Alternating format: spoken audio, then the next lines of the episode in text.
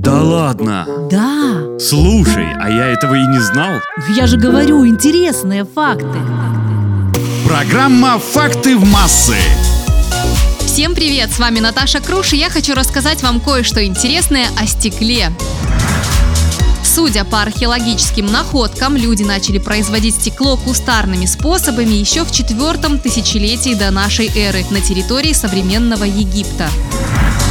Благодаря развитию стекольной промышленности в 13 веке людям впервые удалось создать очки для коррекции зрения.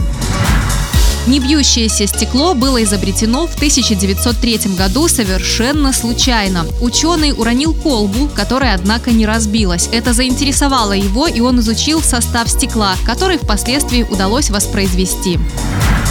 Если наклеить на матовое стекло прозрачный скотч, стекло станет визуально практически прозрачным, так как липкая лента сгладит неровности, от которых отражается свет. Стеклянные нити можно сделать достаточно гибкими для того, чтобы использовать их при изготовлении одежды. К слову, на некоторых планетах, в частности на газовых гигантах, идут дожди из стеклянных нитей. Скорость распространения трещины по стеклу может достигать 5000 км в час. В Японии в 2015 году было создано стекло, которое обладает прозрачностью близкой к 100%, и при этом по прочности это стекло сравнимо с качественной сталью. Старейшее доказательство обработки стекла человеком, найденное на территории Греции бусина, которой пять с половиной тысяч лет.